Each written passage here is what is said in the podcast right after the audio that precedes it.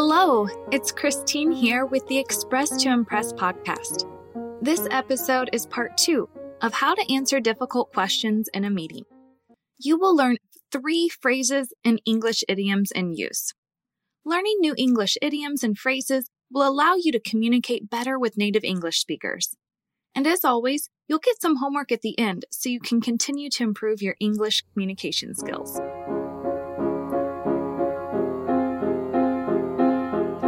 If you want my tips on preparing for a job interview, I invite you to visit my website for my free five step job interview preparation checklist. This checklist has already helped thousands of people worldwide perform well in interviews and get jobs they love. To sign up, visit my website at express 2 impress.com. Now, let's begin. Right, the first one is suffice to say or suffice it to say. Here's how I used it. Suffice to say, most people are probably multitasking while others are speaking or presenting. I used suffice to say to indicate I would give enough information on a topic, though I could share more. This phrase is often used when someone wants to keep their message short or keep certain information discreet. Next, we have to be on the receiving end. And here's how I used it. So, they ask a series of tough questions, and you're on the receiving end. This English idiom in use refers to when something unpleasant happens to you. And finally, we have pass the buck.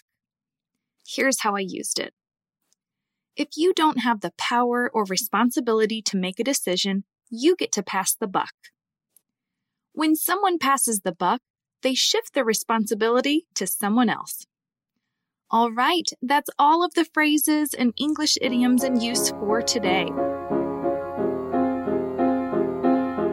Strong communication skills will get you a job and help you succeed in one. Besides covering English communication topics on this podcast, I offer online courses and one on one communication training. When people decide to work with me one on one, they also gain access to my online courses.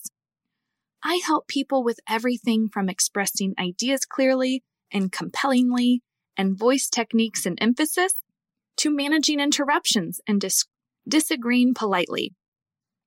If you're ready to take your English communication skills to the next level, contact me at hello at express 2 impress.com. I'll be happy to meet with you for a free consultation and develop a training plan to meet your unique needs.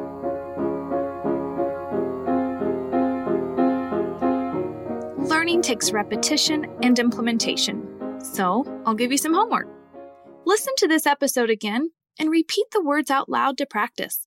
It will not only expand your English vocabulary, but help you to improve your American English pronunciation, listening skills, and intonation.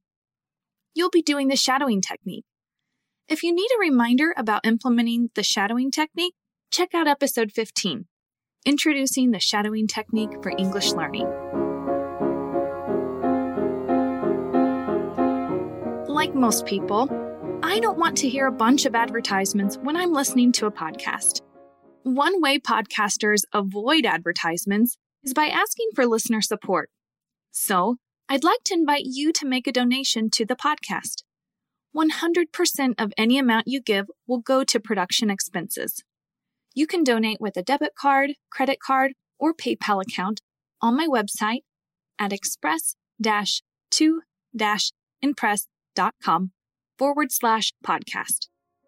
Thank you so much for listening to the Express to Impress podcast. If you found this episode helpful, please remember to share it with a friend. See you next time. Bye.